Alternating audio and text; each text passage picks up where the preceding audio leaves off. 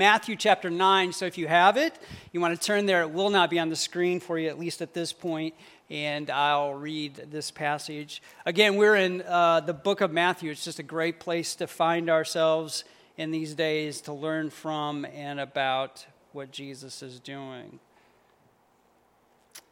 Verse 14. Then John's disciples came and asked him, How is it that we and the Pharisees fast often, but your disciples do not fast?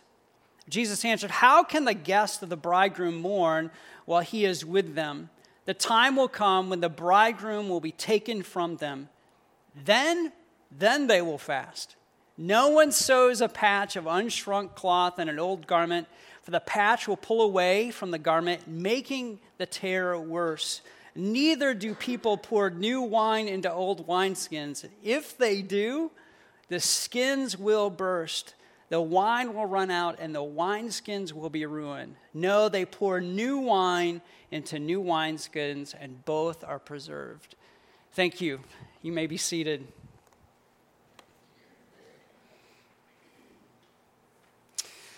Well, I want to say uh, happy Father's Day to all our dads and those who uh, play father roles in other people's lives. Um, vastly important in this day. Can I just tell you that uh, can, can, I tell you one stat that I do know for a fact?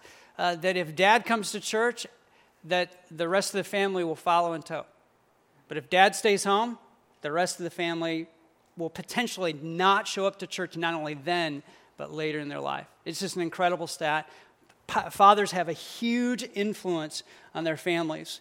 Uh, don't believe the culture around you and what it says and may whisper into your ear, ah, oh, it doesn't really matter. It matters tremendously. God has put you in your family's life or in other people's lives for a reason and for a purpose. And, uh, and we're going to have to have Brother Ray come up here and uh, uh, lean into us uh, on uh, just that discrepancy of found in the law. We're going to get a little bit into it today, but found in the law, but free by grace. It's just an incredible story. Matthew 9, that's where we're at this morning. Matthew 9. As Americans, I think uh, uh, we like disruptors in our lives. Uh, we like those people who create interruptions into the normal course of events, activities, and processes. But can I put a caveat in this? We just don't like it done to us. Or we are, we are those people that like disruption on a constant basis. But we as Americans, we love disruptors. I mean, we like it. Henry Ford was a disruptor going back in history. You know, the first people who invested in this, uh, this uh, horseless thing he was doing, uh, you know, I think he had naysayers. I mean, they wanted investors like, what? This is never going to work. Horses will be around there. They will be around, but they're just not going to be used. He dreamed of something different on a very mass scale, just as the Wright brothers, right? So if you go to Greenfield Village, you have a nice little history lesson there. But even more recently, while he's passed, uh, Jobs' legacy continues to eke into our present, right, with all its technological advances and whoever else is leading those areas of which I don't know the names of. We like disruptors in almost every field. You know, the major disruptor of history was Jesus himself. he was the major disruptor Think about what we've already been walking through in Matthew and think of how he stepped into a culture and just continued to just do his thing. Major disruption. We are realizing what it means as we read together through Matthew what Jesus meant to be the Messiah, the Savior of the world. He is not nor will he ever be about the status quo of what you think is right and the way you think it should go. He didn't even keep the status quo for his day. His desire was to heal, forgive, and to give. I mean, he just poured himself out, and it was not even close to status quo. It was just so disruptive. Why? Because He is life. That's the very reason. We, we, tend to, we tend to slide in our own ways of doing things towards death and holding things into that trap. He moved everywhere he moved, he touched, it was about life and bringing life to the full. It's the same way today. Can I tell you that? Everywhere he goes, everywhere he touches, every person he places his hand on, if you will, figuratively, his spirit rests on, it is about life. Jesus said this in John 10:10, 10, 10, and it is out of the message, so it's not going to be as you may have remembered. I came so that they can have real and eternal life, more and better than they ever dreamed of. So, what's your dream today? What's your dream of life? It's far better than you're even thinking in the moment. Far greater that he has a desire. He desires to bring about a new thing in you, through you. But in order to do that, friends, brothers and sisters, new ground needs to be broken in our minds and our hearts and our souls The old has to be cultivated, it has to be plowed up. When Jesus declares truth, we have to come to understand that he is not talking, uh, to, talking about keeping us in our status quo. We may know him and have a relationship. We may be followers of him, but he is all the time renewing and restoring us to something greater, something better. In, can I just say, Eden esque, esque, maybe it's probably more precise. So let me ask you Did you come in this morning ready, for, ready to receive something new, to be changed or transformed? Or did you just come in to check your list? Because Jesus is about, and His Spirit is about doing and desiring something new in each one of you.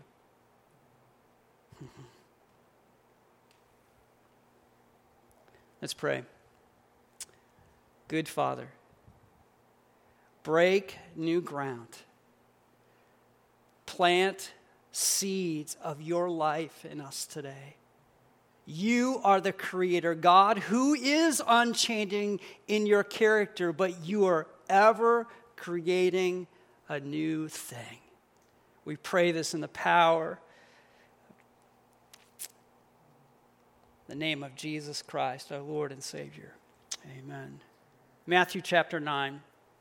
Then John, John's disciples came and asked him, How is it that we the, and the Pharisees fast, but often, but your disciples do not fast? If we've been paying attention over the last few weeks, or if you've not been a part of us, we'll realize that Matthew, in Matthew's gospel, it's not just, uh, it's been really the Pharisees who get picked on. Uh, they are really at times the focus of the negative part of things, but here it's not Pharisees that are coming to him, it's John's disciples. It's others, not the Romans, not the Pharisees, but others are watching Jesus and going, wait a second, what are you doing? What, are you, what are you, what's this new thing that you're breaking out of? And in John's, as it speaks here in Matthew, uh, you, you need to know who John is. So, just to make it clear, we're talking about John the Baptist, there's a grand assumption here as you read it, but it's talking about John the Baptist. It's Jesus' cousin, born to Elizabeth and Zechariah. I just, uh, just want to let you know that if you want to know a little bit about him, not much about him, you just have to read uh, the birth stories over again. But it's his disciples, his students, who come and ask, Why are you and your disciples eating and we're not eating? Why is it that you're feasting and we're not feasting? We're fasting. Let's answer this question really quickly. What is fasting? And we're not talking about a medical fast here either. Uh, some of us know what that is about, uh, where we don't eat in order for, to, for them to get a good blood draw or whatever else they're doing to us physically. But fasting involves this it involves abstaining from all food, solid or liquid, but not from water, oftentimes in the scriptures. That's what we read. And on many other places in scriptures, we can see there was abstinence from both, both food and water, but not very often. The reason why someone would fast is that they want to give their attention and focus their affections on God, to get more of God. Now, I get it. There are some times and places and spaces that we have been encouraged to fast in order to get an answer for one thing or another. But can I just tell you, the best place to find yourself fasting is systematically or regularly, where it comes from an authentic heart, where you just want more of God. Just want more of Jesus, you want more of who He is, and that's what you seek, and that's the only thing you seek. Leon Morris says this fasting was a common religious practice in the ancient world. The only fast prescribed in the law was, was on the Day of Atonement. But in New Testament times, pious Jews fasted every Monday and Thursday, and they might employ the practice at other solemn times. Perhaps we could say that whenever people felt that God should be approached in special humility for help in some time of trouble, they saw fasting as an appropriate way fasting regularly twice a week and on other occasions as well as certainly merits the uh, description often and that's what's happening here is they're they're systematically and i would i would say that we probably need to be about systematic fasting but uh, most often we find ourselves as leon morris said finding for a specific answer and i think it's just a hunger for god to do his work whatever he desires to do Matthew 9 15. Jesus answered, How can the guests of the bridegroom mourn while he is with them? The time will come when the bridegroom will be taken away from them, and they, then they will fast. I, I don't know about you, but the month of June in our family is just, uh, just filled with weddings, uh, literally in our immediate family so far. And so we, uh, we know the, the month of June is wedding month, and maybe you do too. So Jesus is questioning about this ritual behavior, right? This idea of fasting, and he responds within this container of a wedding. The guests he talks about are those who are followers and disciples. They have been invited to the win to the wedding ceremony, and in specifically in this text, it is directly pointing to the fact that those wedding guests have a specific and active role in his community. And the bridegroom, well, it's Jesus. He said they have no reason to fast because they're with them. Just last weekend, I was, uh, uh, Kathy and I were at the wedding, and Abigail were at the wedding of uh, our niece. Wonderful ceremony, right? Have you been to a wedding recently? But what is it that you do when you go to a wedding? What is it they, they want you to do when you go to a wedding? Celebrate, right? You celebrate. You go to celebrate, however that's done. But when the bride and groom are in the same room, in this case, there's this, this idea of celebrating the covenant they have committed to with some good friends, good family, and great food. It's not a time to kind of saddle up to the table and go, somebody's coming around and serving you. We were at a wedding a few weeks ago, and they served family style. Was just kind of a cool thing to do. And they came along, and I, I, I'm not turning food down. It's not a time to go, you know, today is the day I fast. It's not going to happen, you know, when, when there's cake or donuts or ice cream, it's not the day to fast. Now, if you have some medical reason, I get all that but it's just not a day to turn down food. It is a day to celebrate. And if there's dancing going on, well, you, you get up and move, right? Uh, even if it's like me, not so well, you know? I try to tell people they don't want to see this, it doesn't work well. But you do, you want to celebrate. And Jesus is trying, he's conveying, look, now's not the time. But the interesting thing he does make is he says there will be a time and there's a time coming. There will be a point in which Jesus, the bridegroom, will be taken away, and there will be a point in which prayer and fasting will be your food. It will be where you need to be on your knees with a community of friends and praying and asking God, what do we do next? But now is not that time. Now is not that time. In a masterful way, Jesus doesn't want them to lose what he's trying to say. So he states it another way. He says, No one sews a patch of unshrunk cloth in an old garment, for the patch will pull away from the garment, making the tear worse. I don't know about you, but when I was in elementary school, our, our, uh, it, it probably, it's probably some reason why you can't do this, but it had pea gravel all over it, right, on the, on the uh, playground. So when you'd fall, if your hands didn't break the fall and then get lodged pea gravel in your hands or wherever else, man, it's a painful thing, right? You're pulling that stuff out while you're sitting doing English or whatever, pulling it out of your hand. It gets you, tear up your you tear up your knees or your clothes. So my mom, uh, you know, she's not going to buy new jeans every week. And yes, friends, this was a day in which you did not go to school with torn jeans. It just wouldn't work. Uh, were they Ruskins? Anybody remember wearing yeah, they were Ruskins. Okay, I, I thought they were. In my mind, I'm like, I think that's what they were called. So, you know, you're not going to buy new Ruskins every week. So, you know, you get these patches, and uh, I love my mom, but she's, she's not a seamstress per se. So they were the iron on patches. It's not what Jesus is talking about, but you get the iron on patches. And I remember, you know, it would work and it would be temporary and eventually they would loosen up. But what Jesus is talking about is if you have a tear in the clothes, right? You gotta, you gotta match the aged fabric with other aged fabric. So, what would be best is if you had an old pair of jeans that were no longer wearable to an old pair of jeans. You match them up says you don't put new cloth, a new patch with old jeans because it'll make the hole bigger. It's like I'm trying to tell you something. There's a there's an existing jeans, right? An existing piece of clothing, and you do not put new with the old. He goes on. Again, he wants us to understand. He wants us to drink in what he is saying. The, I think it's a simple concept, but a hard one to grasp. He says, Neither do people pour new wine into old wineskins. If they do, the skins will burst and the new and the wine will run out and the wineskins will be ruined. So it's not just the wineskins that'll be ruined, that the wine will be lost. No, they poured new wine into new wineskins, and both are preserved.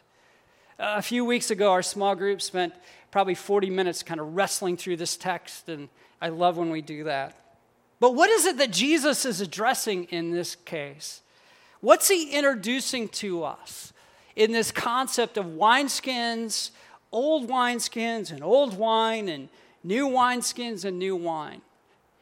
Is it that he wants us to start serving wine at every meal, breakfast, lunch, and dinner? Some of you are happy about that if that were the case. I don't think that's what Jesus is necessarily saying, yet we will get to it in a second. He did do a, a pretty crazy miracle uh, at a wedding. What I think he's introducing to us is the tension that's created between John's disciples and what Jesus is representing. So let's just kind of pour this out here, literally, yeah, uh, if we can. John, John is representing the old covenant, the Mosaic covenant right? He comes with this, this Old Testament idea. He knows he's a precursor to the Messiah. That's his call on his life. That's Elizabeth and Zachariah's, uh, you know, that's their claim to fame. And the, the, their, their child is, you know, brings in that idea. But he brings a baptism, not of uh, a baptism of re, uh, repentance, this idea of, you know, he's calling Israel to repent for their wrongs. And again, it's a message of conviction of wrongs, not of something new, something changed. And so John has this tension there. There's this old wine and old wineskin that's there. Well, Jesus brings in this new covenant, right? It's a brand new covenant, and you have this, this, these new thoughts that he drops on us in Matthew 5 through 7. And if us is Israel, then yes, it's all us. That he's saying, look, you see, you, you know, you read it to be like this, but let me tell you what it really means.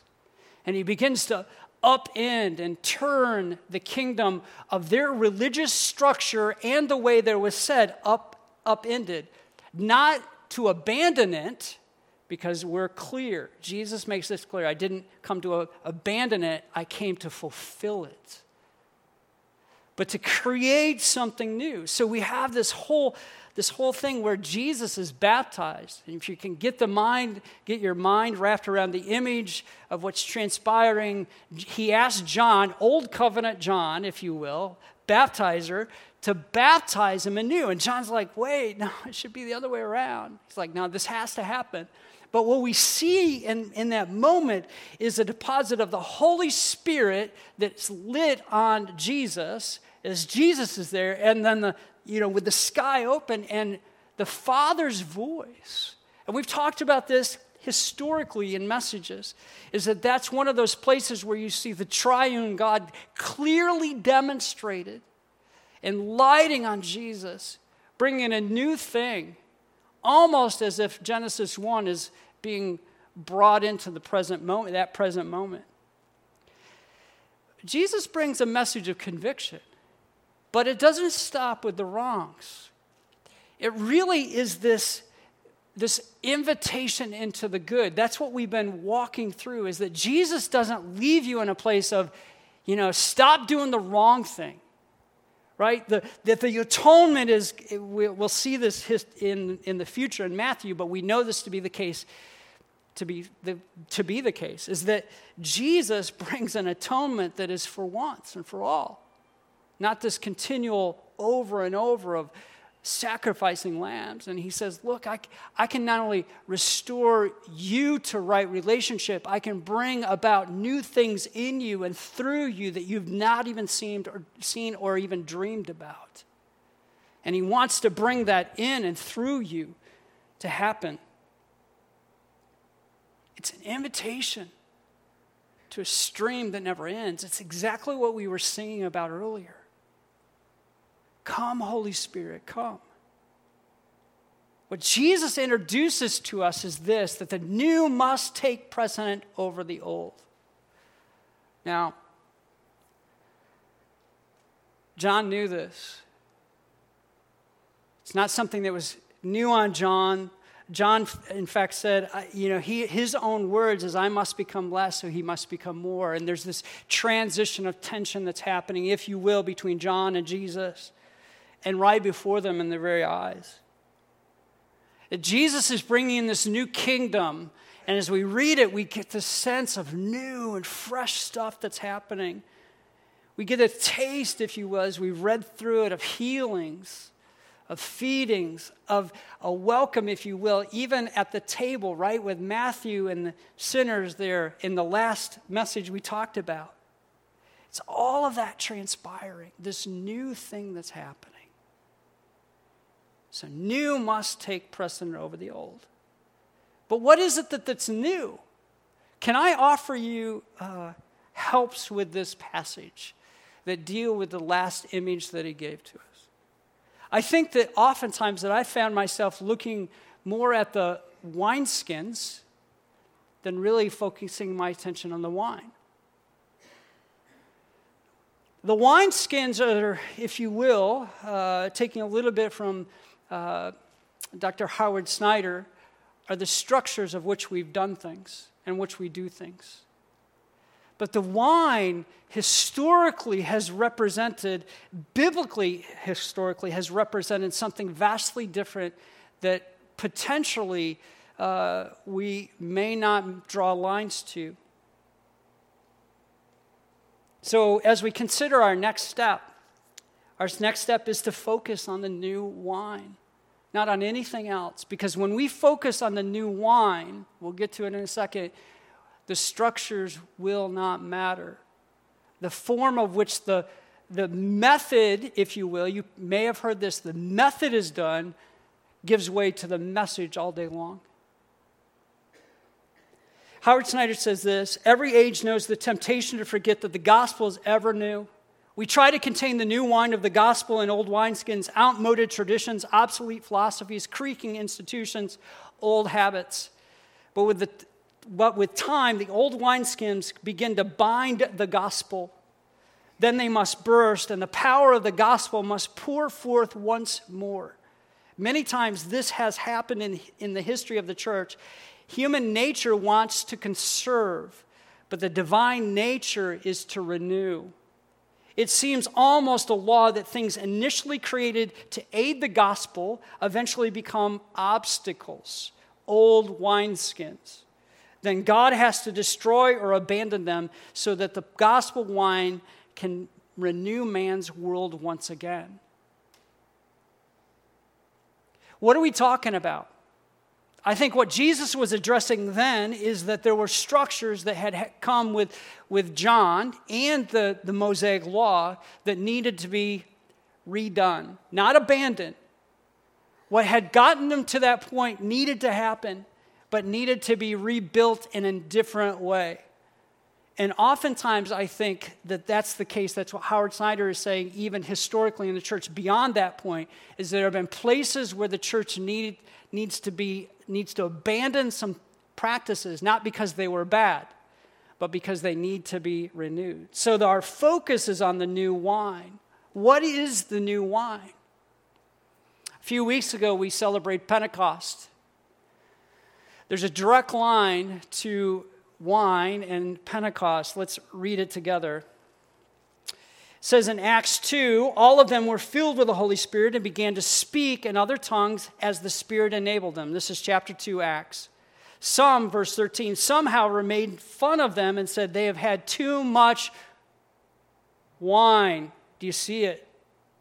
What is it talking about? It's talking about the Holy Spirit goes on in verses 15 to 17. These people are not drunk as you suppose. It's only nine in the morning. No, this is what was spoken by the prophet Joel. In the last days, God says, I will pour out my spirit on all people. The new wine of our focus should continually and always be on the Holy Spirit's work in us and through us our desire to be filled and renewed on a regular basis. So every Sunday, you will hear us uh, in some way, shape, or form say, Come, Holy Spirit, come. Fill us afresh. Why? I mean, it's a very simple rule because we leak. But a very real reason is because the Bible says so.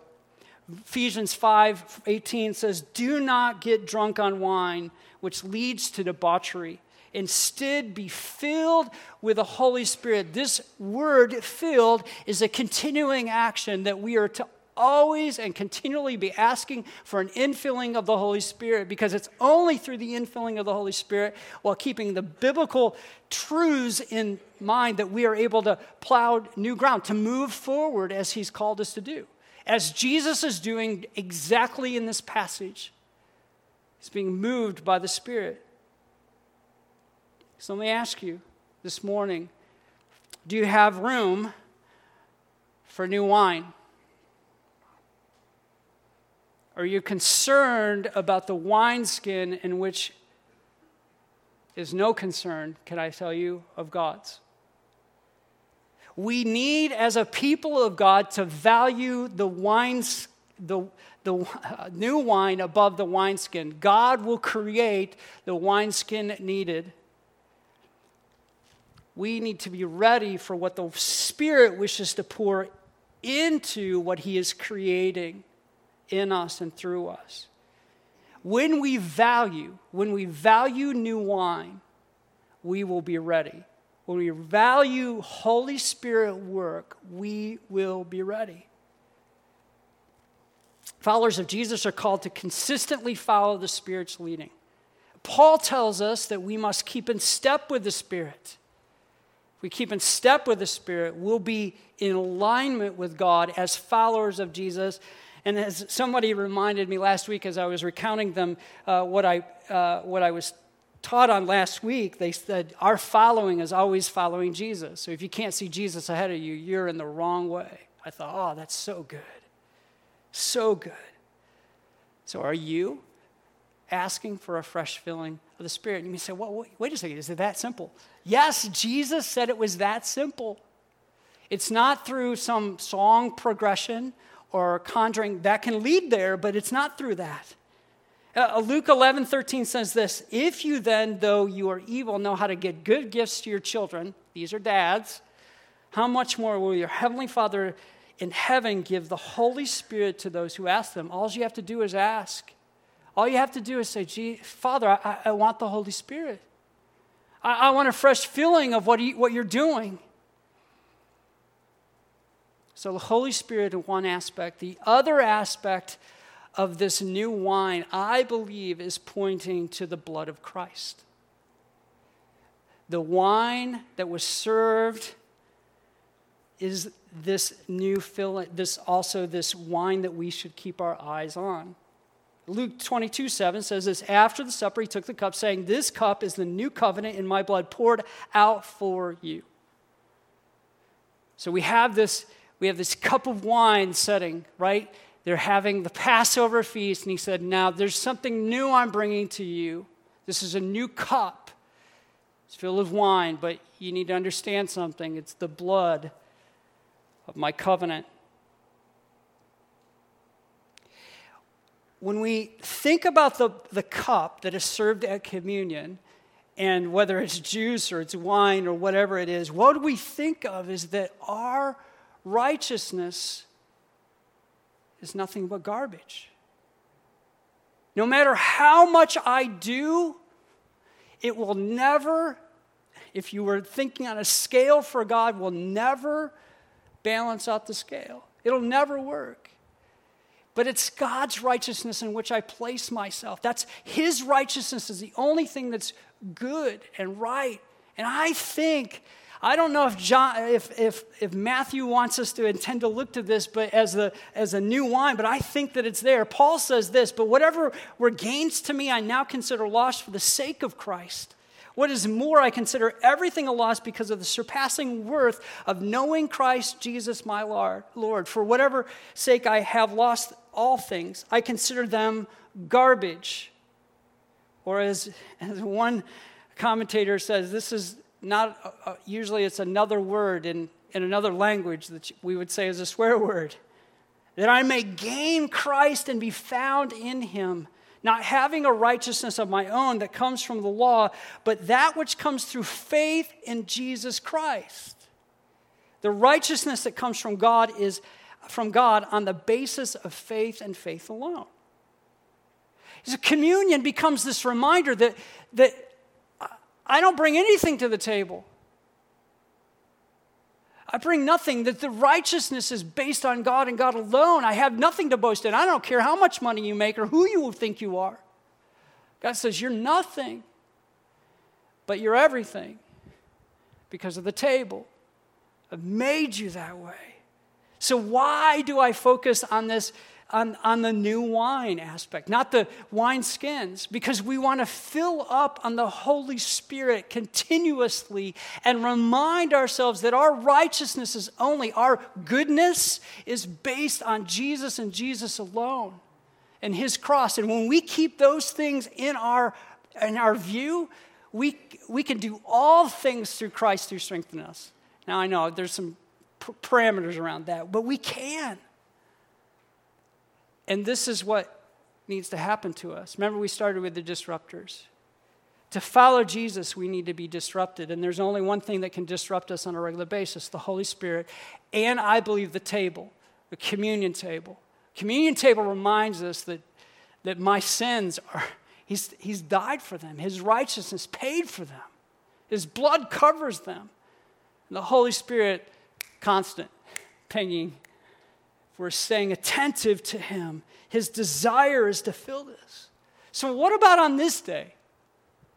This Father's Day, and also a day in which we celebrate a, a freedom. It's through those that we become the best fathers and men that we can be. By being filled with the Holy Spirit, remembering that God is our Father who paid through His Son's life for us to be with Him.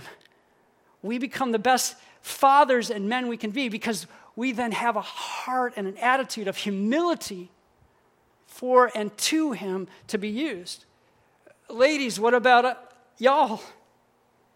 It is through that that we become the best women and mothers and, and people that we can be. There's no other way.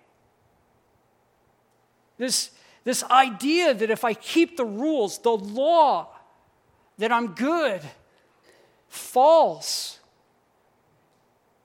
at the foot of the cross. But it's only through his imparted through Christ imparted righteousness on us that we're good. We all become the best people we can be, the holy people we desire. The dreams that we dream about become realized, and the very hungers of our heart become, become real. To follow Jesus, we need to be disrupted. Are you ready to be disrupted today? It's not my words that do it. It is this open invitation to the Holy Spirit into your heart and into your life, reminding yourself that the cup of the new covenant is a reminder of a blood that had to flow in order to make our relationship right with Him. Let us pray. Father, we come this morning because you're good.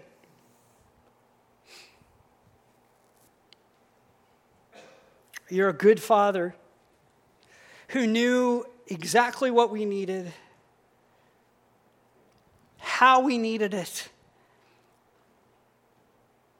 to be able to, to bring about your good and your glory in us and through us, whether we're uh, children in this room, fathers or mothers, aunts or uncles doesn't matter. You gave it all for us. So, Jesus, I pray, uh, Father, I, I pray that you would allow us to, to have more wine this morning. Friend, maybe you, you've never asked for the Holy Spirit before. You, have been a Christian all these years, but you've never thought about just saying, Father, I, I want the Holy Spirit. Uh, not only because he's not only because it's something I need to ask for, but because He's the guide. He's, he, he's, he's the one that will make me the best I can be. Just simply ask. Just simply ask, Father, will you pour out your Holy Spirit fresh on me today? Holy, Holy Spirit, will you do the work you wish to do within me? Father, we, we want to be a people of new wine. And in the new wineskins, you are continually and constantly creating.